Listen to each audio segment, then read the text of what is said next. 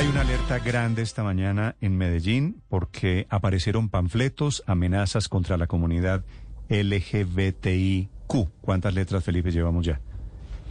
No, Néstor, yo no tengo ya ni idea, pero... Y le faltó el plus. En estos días vi a alguien ya como con 7 letras. Bueno, LGTBUX, no sé qué, binario... Lo que antes llamábamos los homosexuales, en cualquiera de estas acepciones, LGBTIQ, han aparecido panfletos amenazando. El alcalde Quintero revela que este año, producto de esta agresión a la comunidad homosexual en Medellín, se han presentado 6 asesinatos.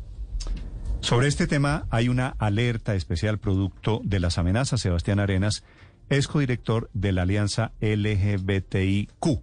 Sebastián, buenos días en Medellín. Buenos días para todos y para todas, ¿cómo están? Sí, Sebastián, quisiera preguntarle cómo es que los están matando. Tengo entendido que por Grindr los citan. ¿Cómo es la sistematicidad alrededor de estos crímenes que ustedes tienen detectados? Bueno, buenos días. En primer lugar, sí quería hacerles como una reflexión frente a la LGBTIQ, no importa si es W, X, Y, Z, porque al igual todas las letras son válidas, así como los seres humanos, ¿sí o qué?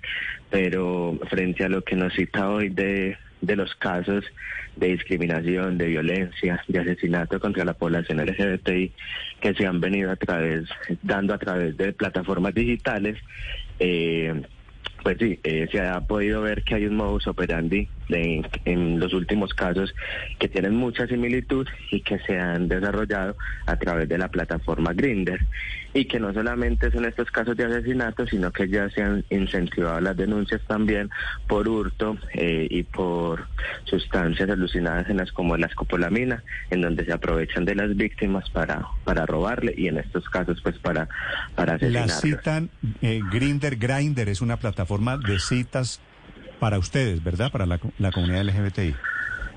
Sí, Grindr funciona pues así, similar como Tinder. Es una plataforma pues en la que no solamente funciona para los encuentros sexuales, sino pues también como para encontrar amigos y relacionarse con otras personas, pero que también pues no se puede desconocer de que una de sus objetivos o de sus funciones tiene que ver mucho con el encuentro sexual, sí. Y que a partir de la aplicación es donde se genera esa situación. ¿Cómo para funcionar en Grindr, Sebastián, se tienen que conocer unos a otros? Pues no necesariamente, porque es una plataforma anónima en la que el que quiera pues puede crear su perfil y puede allí publicar sus fotos, una información personal, si lo desea, pero si no lo quiere pues también puede actuar de manera anónima, sin fotografías y sin descripciones, y lo relacionen. Las muertes que vienen ocurriendo, ¿los citan en dónde? ¿Qué ven ustedes como común denominador? Bueno, como común denominador, primero hay un relacionamiento con la víctima, o sea, no se ha desarrollado una citación de ya para allá, sino que hay un relacionamiento por días en el que hay una interacción entre el victimario y la víctima, como por un ejercicio de confianza, generar confianza. Incluso los victimarios pues que se han mostrado, han mandado fotografías en algunos casos de ellos, pero en algunos casos también citan a las personas con fotografías falsas, haciéndose pasar por otras personas que pueden que existan, pero que no son ellos realmente. Y pues a partir de ese proceso de confianza y de relacionamiento, pues llega un momento en el que ya se genera la citación, que por lo regular en estos últimos casos han sido en hoteles, pero y otros pues en las viviendas de las víctimas, y que ha llevado pues a que se genere esta dinámica de hurto, de extorsión y de asesinato contra la población LGBTIQ. Sebastián, usted habla de los victimarios en plural. Déjeme preguntarle por qué estos crímenes, los 6 que por lo menos se han podido documentar en los últimos días en la capital de Antioquia, tienen también una relación, y es la forma de la muerte, con signos de tortura, con ahogamiento, algunos de ellos. ¿Ustedes creen que se trata de una persona o de varias personas que están cometiendo y perpetrando estos crímenes contra la comunidad LGBTI? Pues claramente se han identificado que hay victimarios que se repiten en algunos de los casos, pero no se podría decir, pues sería muy apresuradamente decirlo, que todos los victimarios que han hecho este tipo de de atentados contra nuestra población, todos tengan un nivel de relacionamiento, porque sean de acuerdo pues a las versiones que han contado víctimas, sobre todo los que pues a las denuncias que hemos recepcionado en términos de hurtos y de extorsión, pues uno sí podría identificar que hay varias personas que desarrollan estas dinámicas. Sebastián, pero de acuerdo a esos patrones que se siguen en este tipo de asesinatos y crímenes, ¿usted cree o su comunidad cree que se podría tratar de un asesino en serie o hay un grupo de limpieza social que se está coordinando todo esto? Pues mira, como tal, uno podría decir que estas dinámicas están pasando en vulnerabilidad de la población LGBTI.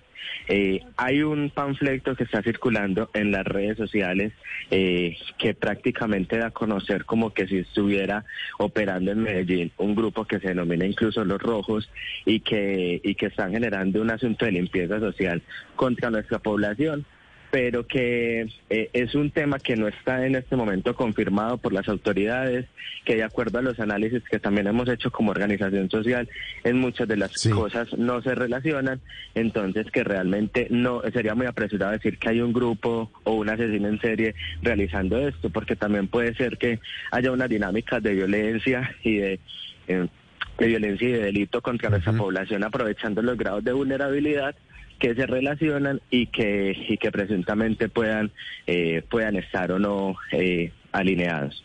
Sí. Sebastián, ¿cuántas personas de la comunidad han sido víctimas de este delito? Bueno, en términos de asesinato, pues en lo que va del 2021 llevamos 6 personas asesinadas, en la cual los últimos 2 que ocurrieron en el mes de marzo se relacionan contundentemente el caso con las mismas o los mismos victimarios, el mismo modus operandi, y que es lo que significativamente hace que prendamos las alarmas en esta situación sobre todo, pero en términos de hurtos y extorsión realmente pues hemos recepcionado más de 15 denuncias y que cada vez son más las personas que realmente lo hacen, pero que no han generado una denuncia formal ante fiscalía que permite que podamos ya como tal pues publicar esos informes. Sebastián, y como estos 6 asesinatos que van en lo corrido del año tienen el mismo modus operandi, sigamos entonces con los comunes denominadores, más allá del drogamiento, el ahogamiento, el ahorcamiento, el asesinato. ¿Hay un patrón en las víctimas, más allá de que sean LGBTIQ? ¿Tienen edades comunes, condiciones socioeconómicas comunes, zonas en las que vivan que sean comunes? Pues mira, en términos cuando hablamos de edad, pues realmente no hay una edad en común porque pues han pasado pues tanto como a jóvenes como a adultos, pero sí hay patrones que se pueden diferenciar en el grado, por ejemplo, de vulnerabilidad que se encuentran, pero no vulnerabilidad cuando hablamos en términos de ingresos económicos, sino pues de sus situaciones de reconocimiento o de visibilidad en el tema LGBTI. Al igual pues hay patrones como de que el cuerpo de las víctimas han sido encontrados en posiciones sexualizadas, en alguno de esos casos como tal los ataques fueron dirigidos a partes del cuerpo que tienen que ver con su orientación sexual y por lo regular pues entonces uno también podría decir que se encuentran en una situación como tal de indefensa. Claro. Sebastián, una última pregunta. Las autoridades, ¿qué se ha hecho frente a esta situación tan preocupante?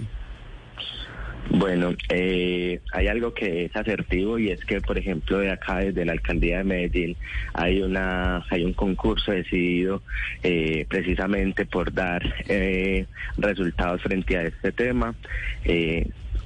Se puede reconocer que desde el mismo alcalde de Medellín hay una decisión de que la institucionalidad se mueva rápidamente para esclarecer los hechos, dar con los responsables. Se hizo un llamado a todas las autoridades que tienen que ver con el tema para poder generar las investigaciones pertinentes y poder dar pues como resultado.